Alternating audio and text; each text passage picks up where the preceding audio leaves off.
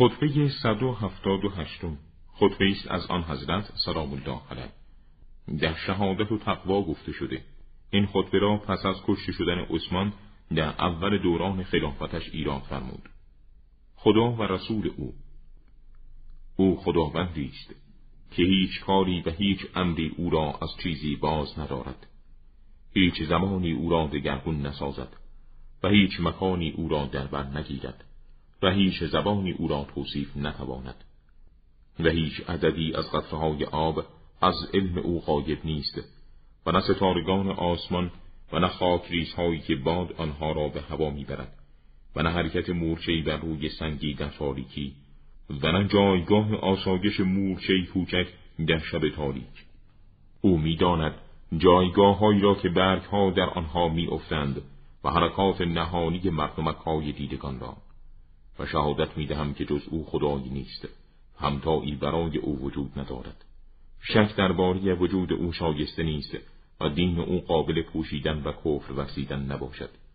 و اینکه هستی را با قدرت خداوندی خود ایجاد فرموده بدیهی است این شهادت کسی است که نیتش صادق و باطنش صاف و یقینش خالص و خیرات او در میزان اعمالش سنگین باشد. شهادت می‌دهم محمد صلوات الله علیه بندی خدا و رسول برگزیده او.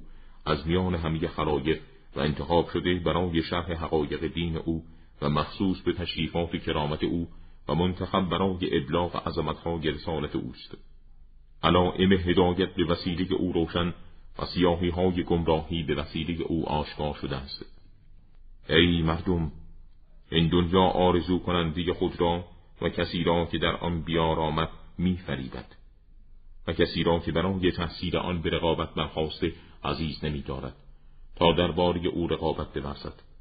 دنیا به آن کسی که درباره آن پیروز شده غلبه می کند سوگند خدا هیچ قومی دارای فراوانی نعمت و تراوت عیش نبوده که خداوند آن را از دست آن قوم بگیرد مگر به واسطه گناهانی که مرتکب شدند.